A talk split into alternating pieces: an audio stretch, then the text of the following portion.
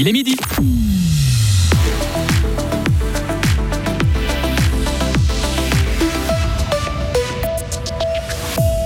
Une famille vaudoise perd une première bataille judiciaire dans l'affaire de la dépakine.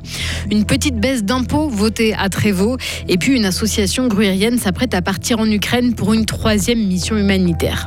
Pour le week-end du euh, Stratus dans l'ensemble en pleine, le soleil, direction la montagne. Maël Robert, bonjour. Bonjour. C'est la conclusion du tribunal civil de Genève dans la première affaire d'Epakine jugée en Suisse. Une famille vaudoise est opposée au laboratoire Sanofi. La maman prenait de la Dépakine, un antiépileptique, lorsqu'elle était enceinte. Elle accuse le médicament produit par Sanofi d'avoir provoqué des troubles cognitifs chez son fils, 21 ans aujourd'hui. Mais la justice genevoise s'est ralliée aux arguments du laboratoire. Elle estime que la patiente aurait dû être au courant des risques, qu'elle aurait dû agir avant le délai de prescription de 10 ans. Verdict difficile à comprendre pour la maman Natacha Allenbach et pour son fils. Lui, il est, aussi en colère parce qu'il dit comment, comment j'aurais été, moi, faire euh, porter plainte à la gendarmerie, à la gendarmerie à 10 ans? Comment j'aurais fait? Et puis maintenant, c'est vrai qu'il est majeur, et puis ils mettent tous ses frais euh, à sa charge, donc c'est pas facile à expliquer tout ça.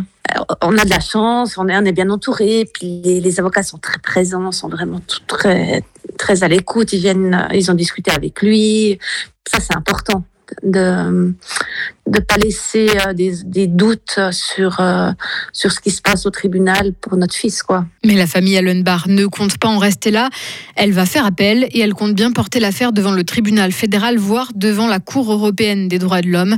En Suisse, plusieurs autres procédures sont en cours. Les habitants de Trévaux vont payer moins d'impôts l'an prochain. Ils ont décidé hier soir de diminuer le coefficient d'impôt communal.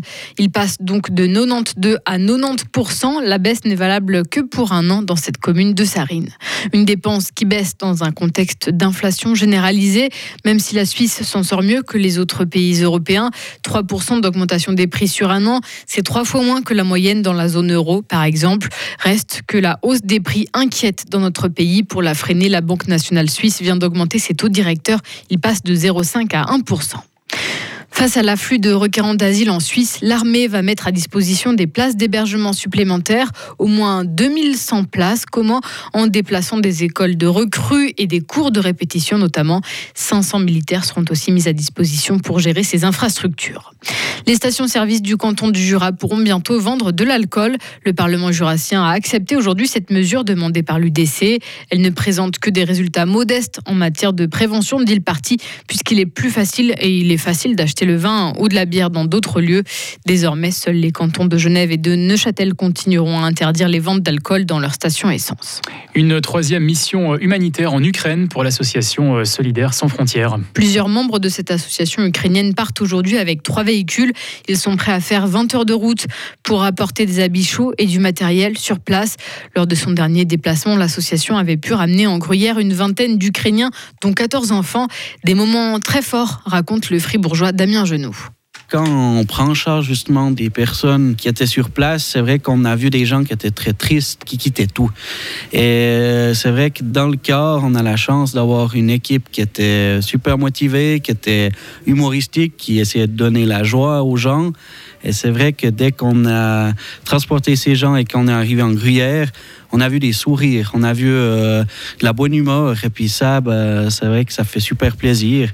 Et encore à l'heure actuelle, on a des contacts avec euh, les gens qui sont venus et qui changent de trottoir, pas pour nous inviter, mais pour nous saluer, nous faire la bise. Donc ça, c'est vraiment quelque chose de gratifiant. Des propos recueillis par nos confrères de Radio Chablais. Depuis sa création, l'association Solidaire sans frontières a déjà pu réunir 3 tonnes de matériel. Sur le terrain, en Ukraine, aucune trêve ne se profile à l'approche des, des fêtes de fin d'année. De nouvelles frappes russes se sont abattues sur plusieurs villes ukrainiennes ce matin. Elles ont fait au moins deux morts. L'eau est coupée dans la capitale Kiev où le métro a été arrêté pour que les habitants puissent se mettre à l'abri dans les stations sous terre. Les bombardements ont aussi provoqué des coupures d'électricité dans plusieurs autres villes. Les multinationales devront euh, bientôt payer un impôt minimal de 15% et ça dans tous les pays membres de l'Union européenne. Les 27 se sont mis d'accord hier soir après la levée du blocage hongrois et polonais. Emmanuel Macron a salué une avancée majeure pour ceux et celles qui tiennent à la justice fiscale. La mesure entrera en vigueur dans un an. La banlieue de Lyon, touchée par un drame. Cette nuit, un incendie s'est déclaré dans un immeuble de 7 étages. Il a fait 10 morts, dont 5 enfants. Le feu est désormais éteint. On ignore encore son origine. Le ministre de l'Intérieur doit se rendre sur place aujourd'hui. À Berlin, un aquarium géant situé dans la cour d'un hôtel éclate. Ça s'est passé au petit matin tout à l'heure. Un million de litres d'eau et 1500 tropicaux qui s'y trouvaient se sont répandus sur la chaussée. Deux personnes ont été transportées à l'hôpital blessées par des éclats de verre. Une centaine de membres des forces de secours sont sur place. Enfin, un mot de hockey avec Fribourg-Gotteron qui perd son deuxième gardien. Connor Hughes va poursuivre sa carrière à Lausanne. On apprend ce matin que le Canadien a signé sur les bords du Léman pour deux saisons. Arrivé d'Ambry, Connor Hughes avait rejoint Fribourg en 2020, mais il avait longtemps joué les doublures de Reto Berra avant la blessure de Reto Berra et qu'il a pu remplacer cette saison. Retrouvez toute l'info sur frappe et frappe.ch.